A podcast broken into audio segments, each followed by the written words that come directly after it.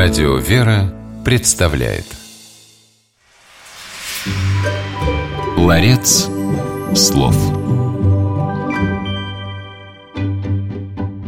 Многие библейские события происходили у колодца. Так, например, именно у колодца нашел Елиазар невесту для правца Исаака. У колодца произошла встреча Христа с женщиной-самарянкой. Место встречи не было случайным.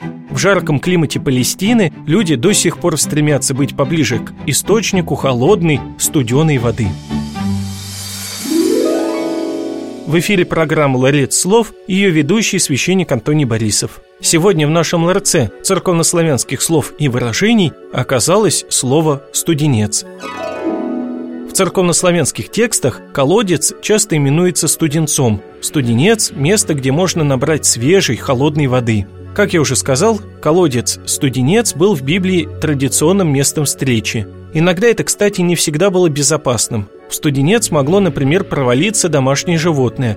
Читаем в Евангелии «Которого от вас осел или вол в студенец впадет, и не абили исторгнет его в день субботный».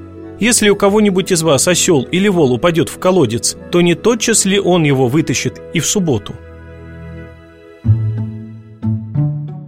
В церковнославянской Библии есть также выражение «студенец истления», буквально его значение «колодец погибели».